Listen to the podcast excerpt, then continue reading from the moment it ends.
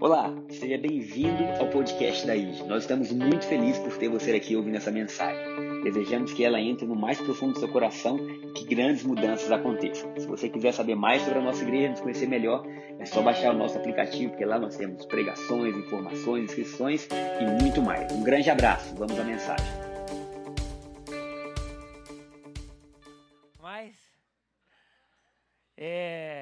Tema da nossa pregação hoje é Novo Testamento é o Novo Testamento. E é muito interessante quando a gente simplesmente pensa que a Bíblia é dividida em duas partes. Né? Tem o Velho Testamento e tem o Novo Testamento. E nós somos muito agraciados por Deus em estarmos no Novo Testamento. Fala para quem está do seu lado assim, você está no Novo Testamento. Ai, querido, respira fundo aí no seu lugar, né? Porque, olha, que honra a gente está vivendo nessa nova aliança. E Novo Testamento, quando a gente fala em testamento, caiu um lenço. Essa água aí cabe uns dois litros, hein? Quando a gente fala em testamento, a gente já pensa, né, aquilo que é deixado quando alguém morre, ali com direitos que alguma pessoa tem a receber. Mas quando a gente fala Novo Testamento na Bíblia, esse termo bíblico de testamento não quer dizer só o testamento, mas quer dizer uma nova aliança, um novo contrato que foi firmado, um novo acordo entre duas partes. Então nós sabemos que a Bíblia foi dividida em velha aliança, em velho acordo e novo acordo, ou velho pacto e novo pacto. Por que, que eu estou falando isso? Porque essa semana, na segunda-feira, eu acordei e fui tomar meu café e aí no meu café, quando eu gosto de ler a Bíblia, enfim, de ter ali um momento de leitura, e aí eu falei, vou reler o Novo Testamento inteiro. E eu já li o Novo Testamento, com certeza, assim, mais de 20 vezes. Eu amo ler o Novo Testamento. Eu lembro um ano que eu li a Bíblia três vezes, fiz um compromisso, né? Eu ainda era solteiro. Eu falei, vou ler, dava 20 capítulos por. Agora, meu, meu tempo. É não, Chá, não é você, são os meninos, meu amor. Mas eu lia, relia. Mas o Novo Testamento, queridos, é maravilhoso, porque ele traz para a gente tudo que foi feito por nós e tudo que está disponível para nós. Então, essa nova aliança foi feita por Cristo Jesus. E nós que somos cristãos, que entendemos que Jesus morreu por nós, a gente precisa fazer essa divisão na Bíblia. A gente precisa entender que até Malaquias é um velho acordo. E a partir de Mateus é um novo acordo um novo pacto, uma nova aliança, uma aliança feita entre Deus e Cristo Jesus na cruz, que libera para nós coisas maravilhosas. Então eu comecei a estudar ali e de verdade, de Mateus capítulo 1 até Mateus capítulo 10, mais ou menos, que é quando eu estava pensando na pregação, tem muita coisa para ser dita. Tem muita coisa ali que é profundo, que você fala, cara, olha o que acontece aqui. Então você tem o sermão das, da, do monte, né, o Leandro e a Paty estavam lá, eu vi as fotos, né? Estamos aqui no lugar, ano que vem a gente vai. Em nome de Jesus. É, e você está lá e você vê assim, Jesus dizendo como é a vida, como a vida funciona. Você começa a ter curas, curas maravilhosas. Você começa a ter um novo padrão de vida. Porque quando Jesus vem, ele vem mostrar para a gente o que estaria disponível. Então, até a antiga aliança, existia um padrão de funcionamento. Agora vem Jesus quebrando tudo, como por exemplo, na antiga aliança, ninguém podia tocar num leproso porque ficaria impuro. E aí Jesus desce do monte das bem-aventuranças e tem um leproso. E ele fala assim: será que você pode me purificar? E Jesus, se você, não, o leproso fala assim: se você quiser, pode me purificar. Aí Jesus, Jesus fala assim: eu quero. E a Bíblia fala que ele toca o leproso. Queridos, na antiga aliança, o puro, se tocasse o impuro, ficava o impuro. Na nova aliança, o puro toca o impuro e o impuro se purifica. Aí você começa a ver um outro padrão de acessibilidade, onde agora o maior líder que existe está no meio do. Cara, são coisas maravilhosas. Você vê Jesus chegando no enterro da filha de Jairo, um centurião. Ou seja, o judeu não podia nem falar com quem não era judeu. Agora ele fala com um romano. Irmãos, eu fiquei pensando sobre isso. Jesus nasceu dentro de um império. E o império mais terrível que existiu o príncipe da paz nascendo no meio de Roma. Você já imaginou que Jesus tinha que obedecer a ordem de Romano sendo Deus? E aí vem um centurião e fala: Ó, minha filha morreu. Enfim, não vou falar disso não, porque senão eu falei que ia pregar rápido, a gente vai ficar a manhã inteira aqui ouvindo histórias sobre a Bíblia. Mas é muito lindo. Agora eu quero falar com vocês sobre o início, que é Mateus capítulo 1, Mateus capítulo 2. E por que, que eu quero falar isso? Porque nós estamos numa fase de eleição e nessa fase de eleição o nosso coração, ele, ele aflora, né? ele fica inflamado, ele fica assim, puxa. Mas eu quero trazer que tudo que existiu na história de Jesus, existiu para que se cumprissem promessas tudo que existe na história de Cristo Jesus. E a partir de então, se existe para que, para que promessas fossem cumpridas. Então, quando Jesus vem, vamos ler, é, antes disso, não tem como, até anotei um versículo, se você puder soltar, tá, tá, tá em 2 segunda, segunda Colossenses, não, Colossenses capítulo 2, versículo 3. Você, você anotou os versículos antes? Que eu passei? Ah, está aí já. É porque senão não precisava botar, não. Paulo está falando sobre Cristo Jesus, e ele fala assim, nele estão escondidos todos os tesouros da sabedoria e do conhecimento. Então, se a gente for falar do Novo Testamento, irmãos, não é um domingo que a gente vai entender. Não são dois, não é uma série. Cara, Paulo começou a estudar e a entender Jesus e ele fala assim: olha, eu descobri que nele está escondido todos os tesouros da sabedoria e do conhecimento.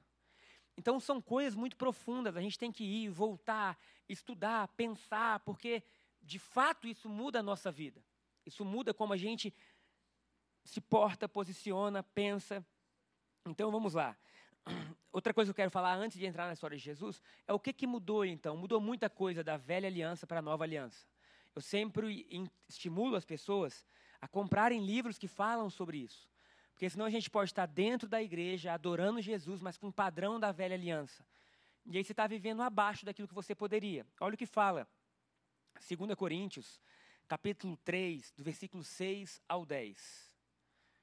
2 Coríntios 3, 6 ao 10. Diz assim: Ele nos capacitou, quem nos capacitou? Jesus, para sermos ministros de uma nova aliança, ou de um novo testamento.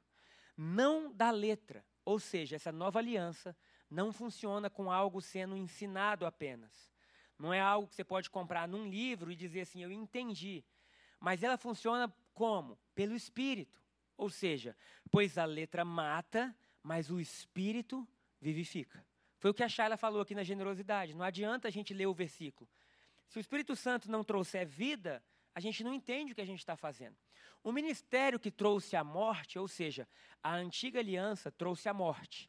Ela foi gravada com letras em pedras, os Dez Mandamentos. Mas esse ministério veio com tal glória que os filhos de Israel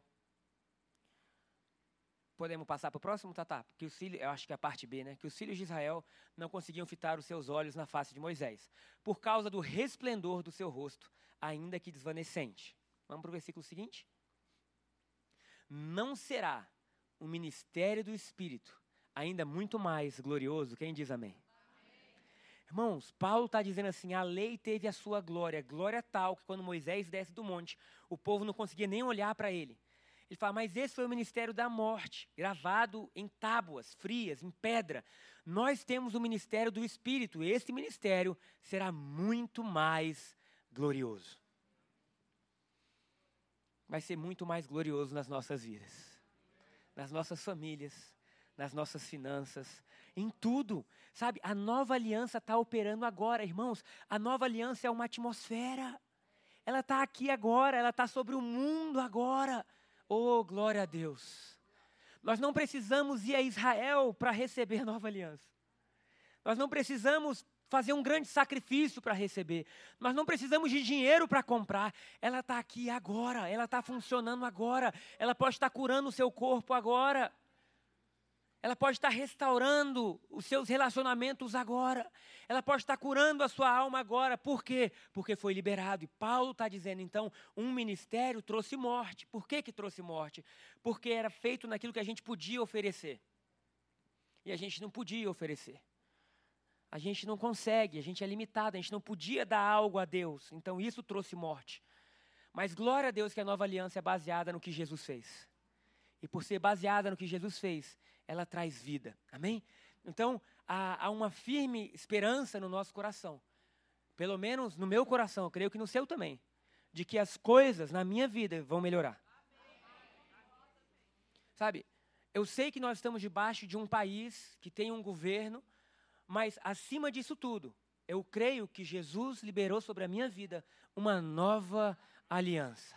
E se essa igreja primitiva, porque a gente tem que pensar, se essa igreja primitiva, que nos deu aquilo que a gente tem de mais valioso, viveu debaixo do império mais sangrento que existiu, e eles puderam passar para a gente mensagem de esperança, oh aleluia.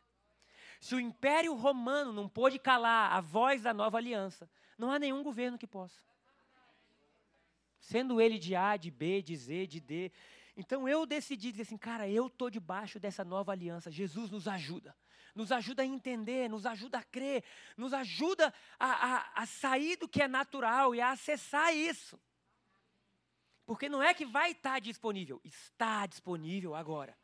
Então, quando Jesus vem, ele começa a pregar em Mateus capítulo 3, quando João é preso, ele fala assim: Olha, chegou o reino. Gente, ele disse: chegou o reino, não vai chegar o reino. A esperança do cristão, por mais que a gente cante, Maranata, a hora vem, é glorioso.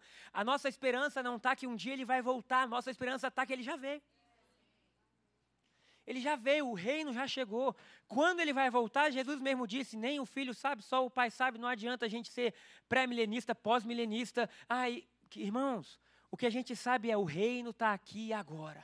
Amém? Então, quando Jesus vem, é muito interessante que Mateus capítulo 1, capítulo 2, eu quero que vocês entrem um pouquinho na história de Maria e José. E Maria e José pensa que são pessoas normais, vivendo em um império romano, dentro de uma sociedade judaica, em que tudo é muito forte, vivendo em aldeias, em comunidades. E ali começa a acontecer o extraordinário. Por que, que começa a acontecer o extraordinário? Porque há uma atmosfera de graça. Glória a Deus há uma atmosfera de graça e essa atmosfera de graça promove coisas extraordinárias, coisas que a gente não pode sonhar, que a gente não pode imaginar. Então, Maria, uma adolescente, está na sua casa. De repente, desce o anjo Gabriel. Oh, meu Deus do céu. Vocês já imaginaram, queridos? O que é pessoas que veem anjos, né? Enfim, não vou falar disso agora, mas é um anjo de alta patente. É um anjo que talvez se a gente visse, a gente ou morria ou saía correndo. Você já imaginou o resplendor daquele anjo que governa as regiões celestiais, indo conversar com uma jovem chamada Maria? E ele diz assim: Maria, primeira coisa, bem-aventurada você é, porque você achou graça. E ele começa a dizer: Você vai gerar o Salvador do mundo. Oh, glória a Deus. O anjo anuncia para aquela mulher que a salvação do mundo viria do ventre dela. E ela fala, mas como será isso? O anjo fala, virá sobre você o quê? O Espírito Santo. Irmãos, a saída da nossa vida é virar sobre nós o Espírito Santo. Como que nós vamos solucionar famílias, empresas, filhos e pais? Virá sobre vocês o Espírito Santo. A boa notícia é que o Espírito Santo já veio sobre nós. Nós só precisamos usá-lo. Usá-lo. Oh, glória a Deus. Aleluia. E aí aquela menina engravida. Engravida de Deus. Isso nos deixa crer que hoje nós podemos estar grávidos de Deus. Grávidos de sonhos. Aleluia. Grávidos de projetos grávidos de ideias, que foi o próprio Deus que colocou na gente. Irmãos, a graça diz que Deus e a gente agora, nós estamos unidos em um só espírito. Isso quer dizer que a gente não vive mais só sendo o Gabriel. Eu vivo sendo o Gabriel levando Deus e Deus levando o Gabriel. Essas duas pessoas se uniram de tal forma que agora o Gabriel nunca mais está só, porque ele está grávido de Deus, ele carrega Deus e Deus carrega o Gabriel. Glória a Deus. Mas nós temos um problema. Porque José não viu o anjo e nem sentiu o poder do Espírito Santo. E em Mateus capítulo 1, é o início do Novo Testamento, a Bíblia fala que ele era um homem justo, temente a Deus, e ele não queria difamar Maria. Ele falou, cara, como é que vai ser isso agora que essa mulher engravidou e falou que é de Deus? E naquela mesma hora, naquela noite que José está pensando, a Bíblia fala que ele tem um sonho. Alguém diz amém? Você tem ideia, irmão, que você pode dormir hoje, Deus pode te dar um sonho que muda a sua vida? Deus pode te dar as próximas ideias que vão remodelar a sociedade. Deus pode te dar sonhos, sabe? A graça nos chama para parar de olhar para a gente. A graça nos chama, sabe? Porque o mundo vive assim. Ai, como que eu posso fazer isso? E aí, se eu fizer isso, eu compro aquilo. E aí eu tenho isso. E aí eu. E aí eu. E aí a graça vem e fala: irmão, morre. Porque quando você morrer, Cristo vai viver em você e você vai ver que a sua vida é uma solução para o mundo todo. A sua empresa é uma solução para o mundo. O recurso que Deus te deu é uma solução para o mundo. Os dons, o sorriso, a unção não é mais para você. Porque agora você saiu de cena porque Deus vive em você. E aí José sonha e José sonha e o anjo aparece para ele e fala assim: José, não fica preocupado não, é de Deus. E o que está vindo de vocês agora vai ser a esperança para o mundo. A graça é uma notícia de esperança não só para mim, mas para nós. Sabe o que é engraçado, queridos? A gente vive dentro de uma sociedade que a gente se apega muito ao que está acontecendo com a gente. É ou não é? E a gente às vezes não consegue ver o que está acontecendo no mundo. Me ligou um pastor, amigo meu, do Panamá. Gabriel, como é que você está? Estou bem. Está tendo eleição aqui no Brasil e não sei o que. Aí ele, ah, está tendo eleição no Brasil? Falei, como que você não sabe que está eleição no Brasil? Dizem que é a eleição mais importante dos últimos não sei o quê. Aí ele, é mesmo, é? Ah. Irmãos, ele nem sabia no Panamá, ele nem sabia qual era o nome dos. Mas para gente aqui parece o quê? É agora que ou o céu se abre ou o céu se fecha. Quem está de um lado acha que aquilo é a solução, quem está do outro. E Deus está dizendo, ei, queridos, a solução veio quando Jesus pisou nessa terra. É isso. E o que, que a gente faz? A gente vota, a gente participa, a gente exerce o nosso papel como cidadão, mas a nossa esperança não pode estar nisso. Então a gente fala assim, cara, beleza, vamos fazer o nosso melhor, vamos estudar, vamos, vamos, vamos eleger a pessoa que a gente acha que vale a pena. Mas peraí, além disso tudo, Deus veio habitar no meio dos homens. E Cristo em nós é a esperança da glória. Então, as coisas começam a acontecer. Eu quero ler com vocês. É, eu dei algum ponto de Mateus para você, Thaís? Nenhum ponto de Mateus, né? Então tá, vou ter que ler Mateus capítulo 1 inteiro. É, tô brincando. Vamos, Mateus capítulo 1, é, versículo. Deixa eu só abrir aqui rapidinho. Porque começa com a genealogia mostrando de onde Jesus veio. É, vamos do versículo 20, pode ser, Thaís? Mateus 1, 20. Mas depois de ter pensado nisso, é a história de José. Apareceu-lhe um anjo do Senhor em sonho e disse. Então a gente tem uma aparição de anjos em sonho, e a gente tem uma aparição de anjos sem ser em sonho, como foi com Maria. José, filho de Davi. É interessante, gente, tem, a Bíblia é muito linda. Deus sabia o histórico de José. O anjo vem mostrando, eu sei de onde você veio, José, eu sei que você veio lá de Davi. Meu Deus do céu. Não tema receber Maria como sua esposa, pois o que nela foi gerado procede do Espírito Santo. Versículo 21. Ela dará à luz a um filho e você deverá dar-lhe o nome de Jesus, porque ele salvará o seu povo dos seus pecados. Versículo 22. Olha, presta atenção nisso. Tudo isso aconteceu para que se cumprisse o que o Senhor dissera pelo profeta. A virgem ficará grávida e dará à luz a um filho. Ele chamará, eles chamarão Emanuel, que significa Deus conosco. Se você for estudar isso, Emanuel não significa só Deus conosco, né? Significa Deus dentro do barro. Deus dentro do barro, Deus conosco. Aí eu fiquei olhando, queridos, então tá, o nascimento de Jesus foi para se cumprir a promessa. Só que aí depois vem uma perseguição de Herodes. E a Bíblia fala que a perseguição foi para se cumprir uma promessa. E que Jesus foi para o Egito. E do Egito, quando ele volta, tem assim: e isso aconteceu para que se cumprisse o que fora dito. Se você ler Mateus capítulo 1, até o final de Mateus capítulo 2, Deus está dizendo assim: eu mexi na vida de José e Maria inúmeras vezes para cumprir o que os meus profetas disseram. E o, o, só tem um tópico hoje, Thaís, ah, não sei onde é que é Thaís, Thaís, Thaís, Renato, você põe, por favor, que aí se cumpriu. Mas não precisa pôr, não. A Thaís voltou. Tem isso, se cumpriu? Thaís, eu gosto do seu óculos, gente. Dá uma olhada para trás. Olha o óculos dela. Ô, oh, Thaís, você é preciosa, viu, querida? Fala para quem está do lado, e assim se cumpriu. O que eu quero trazer para a gente, irmãos? Nós estamos aqui vendo hoje. Deus está vendo o eterno. E Deus está moldando o nosso hoje para que projetos eternos se cumpram. O que eu quero dizer sobre a minha vida, sobre a sua vida, sobre os nossos filhos, sobre o Brasil é: e assim se cumpriu. E assim se cumpriu. Sabe, Deus moldando tudo o que Ele quer através das vidas. Vocês já imaginaram José indo para o Egito? Ah, não, não é possível. Esse cara não era o filho de Deus. Agora a gente, Maria engravida não é meu. Eu tenho que ir para o Egito, morar no Egito, depois de dois anos. Meu irmão, porque pensa, Deus não é Deus? Ele não podia ter facilitado? Não é? Ah, o meu filho vai nascer. Precisava nascer no estábulo?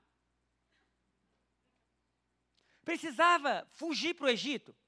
Ah, olha só, meu filho nasceu. Herodes está querendo matar o menino. Eu vou matar Herodes. O mesmo anjo que desceu para avisar Maria pode ferir Herodes, dormindo, não precisa nem ter nada, não, filho, só dorme, vai. Mas não, ele deixou Herodes perseguir o menino. E, e milhares de crianças morreram. Milhares de crianças morreram, porque quando os magos, avisados pelos anjos, ai, queridos, não tem como falar, mas é muito profundo. Cara, os magos. Ai, gente. Não vou, não, porque vai deixar vocês confusos. Mas os magos. Vocês entenderam já o que eu estou falando? Olhando uma estrela. Astrologia é pecado na Bíblia. Param diante de, de, Nasceu o rei do mundo. Eles vão até Herodes, ó, nasceu o rei do mundo. Como que você sabe? O céu está dizendo. Que doideira, né? Ainda bem que esse culto não está gravado, senão, imagina. Igreja da Graça apoia a astrologia, está amarrado. A gente só adora Jesus, só ama Jesus. Eu estou lendo a Bíblia. Porque ele também podia ter tirado isso da Bíblia. Falado que os irmãos estavam jejuando e orando e foi revelado. Não foi. Eles olharam a estrela e estava lá. Aí eles chegam para Herodes e falam assim: Ó, oh, nasceu o rei do mundo. Herodes fala: onde? Rei do mundo? Só tem eu, não pode. E os anjos avisam, dizendo: Ó, oh, não fala para ele aonde está, porque eles sabiam. A, a estrela levou eles. e aí, quando eles veem Jesus, eles ofertam. Porque quando a gente vê Jesus, o desejo é: eu quero ofertar, eu quero ofertar. E quando eles saem de lá, o anjo fala assim: não fala para Herodes. Herodes manda matar todas as crianças de 0 a 2 anos. Todas, porque ele falou assim: Eu não sei quem é. Se nasceu um rei e o mundo espiritual está dizendo que é uma nova estação, eu não posso deixar ele vivo. E a Bíblia fala que até isso se cumpriu o que estava sendo dito lá atrás, que houve choro, era os filhos de Raquel. Cara, quando você olha, você fala, Jesus amado, Maria foge. Quando Herodes morre, dois anos depois, um tempo depois, a Bíblia não precisa muito, mas o anjo aparece para Maria e fala, pronto, agora pode voltar a vida deles sendo guiada por Deus. Irmão, você não está sozinho na sua caminhada. Deus está te direcionando. A graça é uma atmosfera. Talvez hoje você diga, meu Deus, estou fugindo para o Egito. Lá Deus vai estar com você. Quando o tempo acabar, ele vai falar, agora pode voltar, porque está tudo em paz. A nossa vida não é um erro. Eu creio com todo o meu coração que nessa atmosfera da graça, o Espírito Santo nos conduz. E se ele não nos conduzir, ferrou. Simples, já era, porque se ele não conduzir, ninguém vai conduzir. Mas ele conduz, ele guia. Amém? Então se cumpriu. Para finalizar, eu quero ler com vocês Daniel. Já, já, vamos louvar. Se cumpriu. Que ruja o leão, que a terra estremeça, que o nosso coração estremeça. Mas é maravilhoso demais, porque se a gente fosse pegar e se a gente continuasse lendo, queridos, a gente ia se divertir aqui. Tem coisa na Bíblia que eu circulo, boto interrogação, dizendo, que é isso? Né? Você, você tem que entrar na história. Eu fiquei pensando José, cara, o que José viveu. Porque eles não deviam estar tá vendo. Esse menino é o Deus, mas como que ele é Deus? Nasceu no estábulo, junto das ovelhas lá. Aí quando você vai estudar, o cordeiro perfeito, ele era guardado no estábulo, na manjedoura. Porque quando nascia um cordeiro perfeito, ele não podia ter nenhum tipo de quebra de osso, nem de ferimento. Então, quando nascia o cordeiro perfeito, se botava numa manjedoura. Doideira, né? Vocês não entenderam ainda que Jesus é o cordeiro perfeito, né? Aí Deus falou: esse é o cordeiro, não adianta nascer em cama, no hospital, né? Não. Só Jesus. Aí tá José pensando: eita, rapaz, esse pai aí, que pai é esse? Deixou o menino nascer no meio dos animais. A visão humana. Mas espiritualmente falando, os anjos estavam lá. Foi como o Vitor, a, a, a, mensagem que, que o Vitor trouxe no Mergulhados, eu falei que já já ele vai fazer uma série aqui na igreja, porque foi poderosa demais, velho. Gente, eu não conseguia nem orar depois. Eu fiquei atordoado. Falei, Jesus, que coisa, cara. E ele só dizia assim: Isso é só folha de figueira. E é. Mas não tem como, vocês não vão entender o que eu vou falar, mas é folha de figueira. Folha de figueira, é o homem tentando cobrir sua nudez com folha de figueira. Ah, eu preciso disso melhor, eu preciso disso melhor, eu preciso disso melhor. É só o vazio, o tamanho do Espírito Santo que foi embora no Éden. Mas glória a Deus que o Espírito Santo voltou para a gente. E a gente está vestido de novo. Glória a Deus. Vamos lá, para gente para a gente finalizar, eu quero ler com vocês a visão de Daniel. E lembrar para vocês que Daniel era um adolescente, um adolescente, queridos. Dizem entre 14 e 16 anos, que ele tinha tudo para viver depressivo. Ele tinha tudo para chegar na Babilônia e falar assim: o Deus de Israel não é um bom Deus. Sim ou não? Israel foi levado cativo, seus pais morreram, grande parte da população foi destruída, o templo foi destruído. Você já imaginou? A gente não está falando de mudar o governo e você continuar na sua casa. A gente está falando de matarem os brasileiros, levarem jovens para algum lugar, porque agora esses jovens vão ensinar a sua cultura, porque há um novo império reinando, o império de Nabucodonosor. E Daniel chega naquele lugar, querido, às vezes ferido emocionalmente, às vezes triste, mas sem esquecer quem ele era em Deus. O Vitor falou uma frase ali atrás, muito maravilhosa, que nós não estamos em busca do Éden. Se você está em busca do Éden, você pode parar de procurar, porque o Éden está em você. E ele falou muito claro ali, eu falei, é verdade, Vitor. Ele falou assim, Ananias, Misael, Azarias, os meninos que foram com Daniel, sabe, eles chegaram num império destruído, mas eles carregavam o Éden dentro deles, eles reformularam o império. Pessoas que tinham Éden, sabe? O que Deus quer da gente, de cada um de nós que cremos em Cristo, é que exista Éden na gente. Dois amém na igreja. Não, é melhor a gente continuar procurando Éden, né? Vamos para os Estados Unidos, porque lá é o Éden, lá as coisas funcionam. Não, irmão. O Éden está em nós, as coisas funcionam aqui dentro. Paz que excede todo entendimento, amém? Então lá está Daniel, no meio da Babilônia, e Nabucodonosor tem um sonho. Nabucodonosor tem um sonho, e aquele sonho tira a paz de Nabucodonosor. E aí, naquela época, na Babilônia, tinham caldeus, magos, feiticeiros. E ele vai até aquela turma inteira e fala assim: Eu tive um sonho. E eu quero a interpretação do sonho. E Daniel é considerado como um desses magos, feiticeiros, caldeus, que vieram de Israel. A gente sabe que ele não era isso. Ele servia a um único Deus. Mas o, o decreto de Nabucodonosor é: se vocês não revelarem o sonho, todo mundo vai morrer. Quem lembra da história? Ok. Então os magos falam assim: você precisa dizer qual é o sonho. Porque imagina que você chega para mim e fala assim: sonhei essa noite, eu quero a revelação do sonho. Vocês já viram que sonho é difícil revelar? Não, se vocês não acham, vocês são crentes demais, porque os meus sonhos eu não tenho revelação nenhuma. De repente eu estou num lugar, estou em outro lugar, estou em outro lugar, eu falo, o que, que isso significa? Eu não sei. Mas geralmente, para alguém interpretar o sonho, a pessoa que sonhou tem que contar o sonho. Nabucodonosor, não, não, não, não, eu vou fazer diferente de todo mundo que veio antes de mim. Eu não vou contar o sonho. Vocês vão ter que saber o que eu sonhei e revelar o que, que significa o sonho. Mas, ou seja, se o sonho tinha que ser revelado, já era um enigma.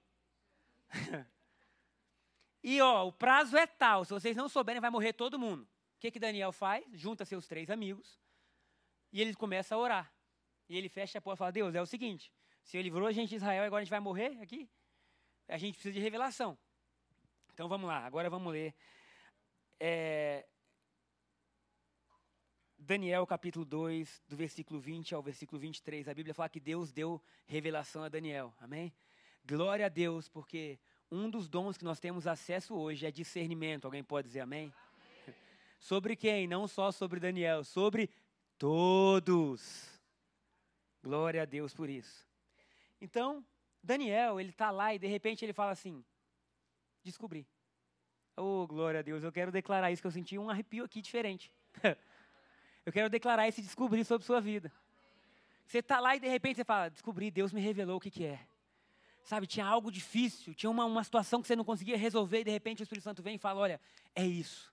E Daniel fala assim: Amém. Recebi o sonho, eu estou vendo o sonho. Não sei se ele sonhou, eu sei que ele descobriu.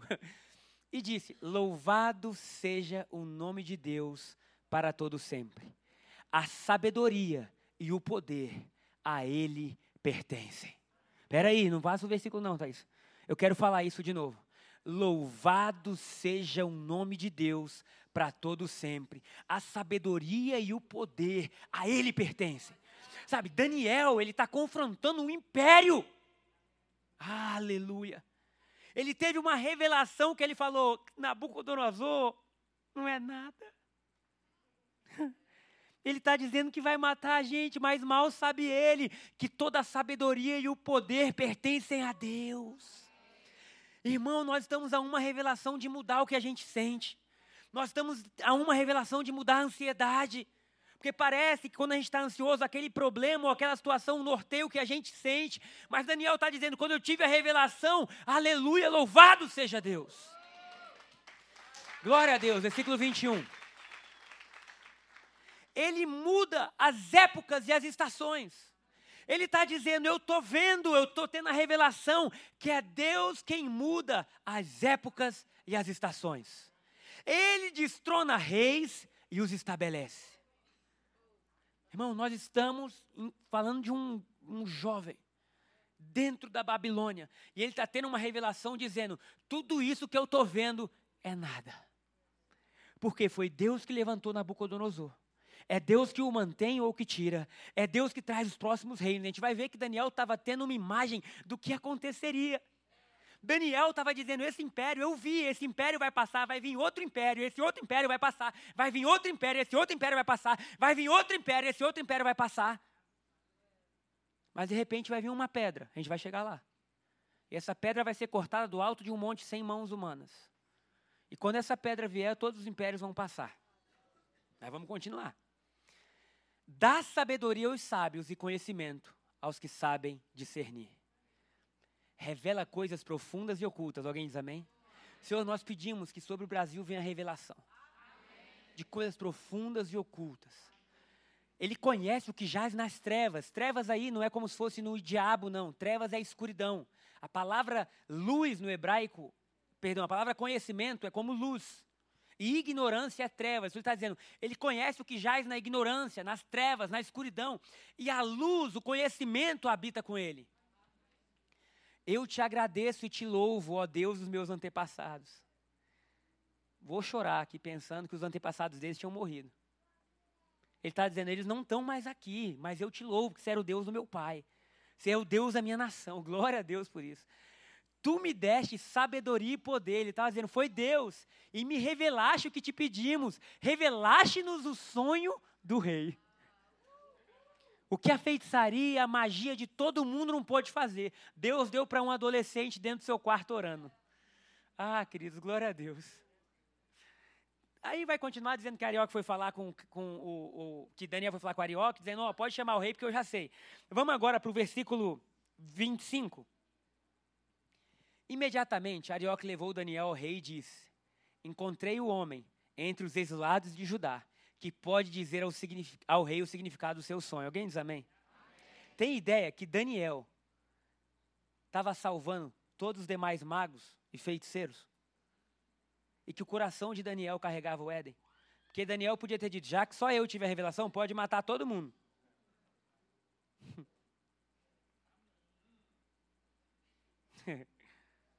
Não é? Faz o seguinte, rei, o resto tudo não presta, pode matar eles, deixa só eu e meus amigos vivos. Mas ele não precisou fazer isso não, vamos continuar.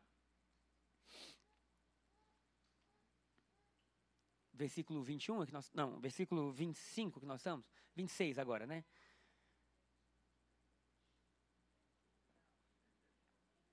Vinte o seguinte leu. O rei perguntou a Daniel: Você é capaz de contar-me o que vi no meu sonho e interpretá-lo? Versículo 27. Daniel respondeu: Nenhum sábio, encantador, mago ou adivinho é capaz de revelar ao rei o mistério sobre o que ele perguntou. Para aí, gente. Já pode dar amém, glória a Deus, aleluia. Porque tem coisa na sua vida que ninguém pode revelar, ninguém pode fazer. Daniel está dizendo: não tem ninguém humano que possa fazer isso. Vamos continuar, Thaís, por favor. Mas existe um Deus nos céus que revela os mistérios. Ele mostrou ao rei Nabucodonosor o que acontecerá. Vamos lá, o que acontecerá? Nos últimos dias. Escatologia aí, viu? Mas deixa para lá.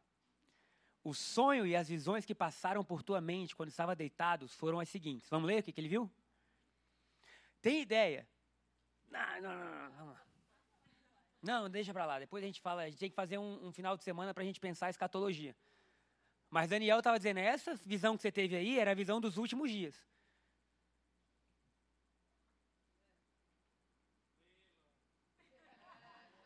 E até hoje, a gente está. Tem gente que diz, não, está acontecendo tal coisa porque são os últimos dias. Quando estavas deitados, ó rei, tua mente se voltou para as coisas futuras. E aquele que revela os mistérios te mostrou o que vai acontecer. Eu preciso correr, porque senão não vai dar tempo de louvar. Quanto a mim, esse mistério não me foi revelado porque eu tenha mais sabedoria do que os outros homens, mas para que tu, ó rei, saibas a interpretação e entendas o que passou pela tua mente. Tu olhaste, ó rei, e diante de ti estava uma grande estátua, uma estátua enorme, impressionante, e sua aparência era terrível. A cabeça do estátua era feita de ouro puro, o peito e o braço eram de prata, o ventre e os quadris eram de bronze. As pernas eram de ferro, e os pés eram a parte de ferro e parte de barro. Enquanto estavas observando, uma pedra soltou-se sem auxílio de mãos, atingiu a estátua nos pés de ferro e de barro e os esmigalhou. Então o ferro, o barro, o bronze, a prata e o ouro foram despedaçados, viraram pó, como o pó da debulha do trigo na eira durante o verão. O vento os levou sem deixar vestígio. Tem ideia que foi preciso o que Daniel disse do sonho? Mas a pedra que atingiu a estátua tornou-se uma montanha e encheu a terra toda. Será que você pode dizer amém? O que, que significava esse sonho? A gente não vai continuar lendo, mas o sonho significava que depois do império, Daniel fala isso, depois do império de você, vão vir outros impérios, outros quatro impérios. E depois desse império, vai vir um reino e esse reino vai tomar conta do mundo inteiro. A cabeça de ouro era o Império Babilônico, que era o que Daniel fez parte. Peito e braços de prata, Império Médio Persa. Daniel não pôde ver isso, mas hoje, olhando para trás, a gente já tem uh, o quadro completo. Cintura e coxa de bronze era o Império Grego, de Alexandre. Pernas de ferro e prata, e pés de prata e, e, e barro era o Império Romano. Por que prata? Porque era forte, a tudo esmiuçava, mas também ele se casou com vários outros povos. Foi o primeiro império que trouxe povos para si. Então ele era forte como ferro, como a, esmiuçava, tudo esmiuçava, mas tinha fraqueza porque os povos se misturavam. E foi nesse ponto que Deus cortou a pedra, chamada Jesus, e atingiu em cheio o Império Romano. Irmãos, o reino que começou no meio do Império Romano nunca mais vai parar. O que eu quero deixar o nosso coração, o nosso coração cheio de esperança hoje é: pode vir governo no Brasil, nos Estados Unidos, no Iraque, podem vir perseguidores, podem vir dias bons, podem vir sol, pode vir chuva. O reino de Deus que foi cortado está crescendo e nunca vai parar de crescer. E se a sua vida está nesse reino, você vive uma atmosfera de graça, onde você pode ser visitado em sonhos, com revelação, com milagre, com segredos, e cada um de nós vai vivenciar o que esse reino tornou disponível. Eu quero declarar sobre a gente que a nossa vida não vai ser fruto apenas do que acontece aqui na terra, mas do que acontece nas regiões celestiais por nós. Amém? Fala para quem está do seu lado para a gente terminar. Se cumpriu. Coloque-se de pé no seu lugar. Vamos adorar Jesus.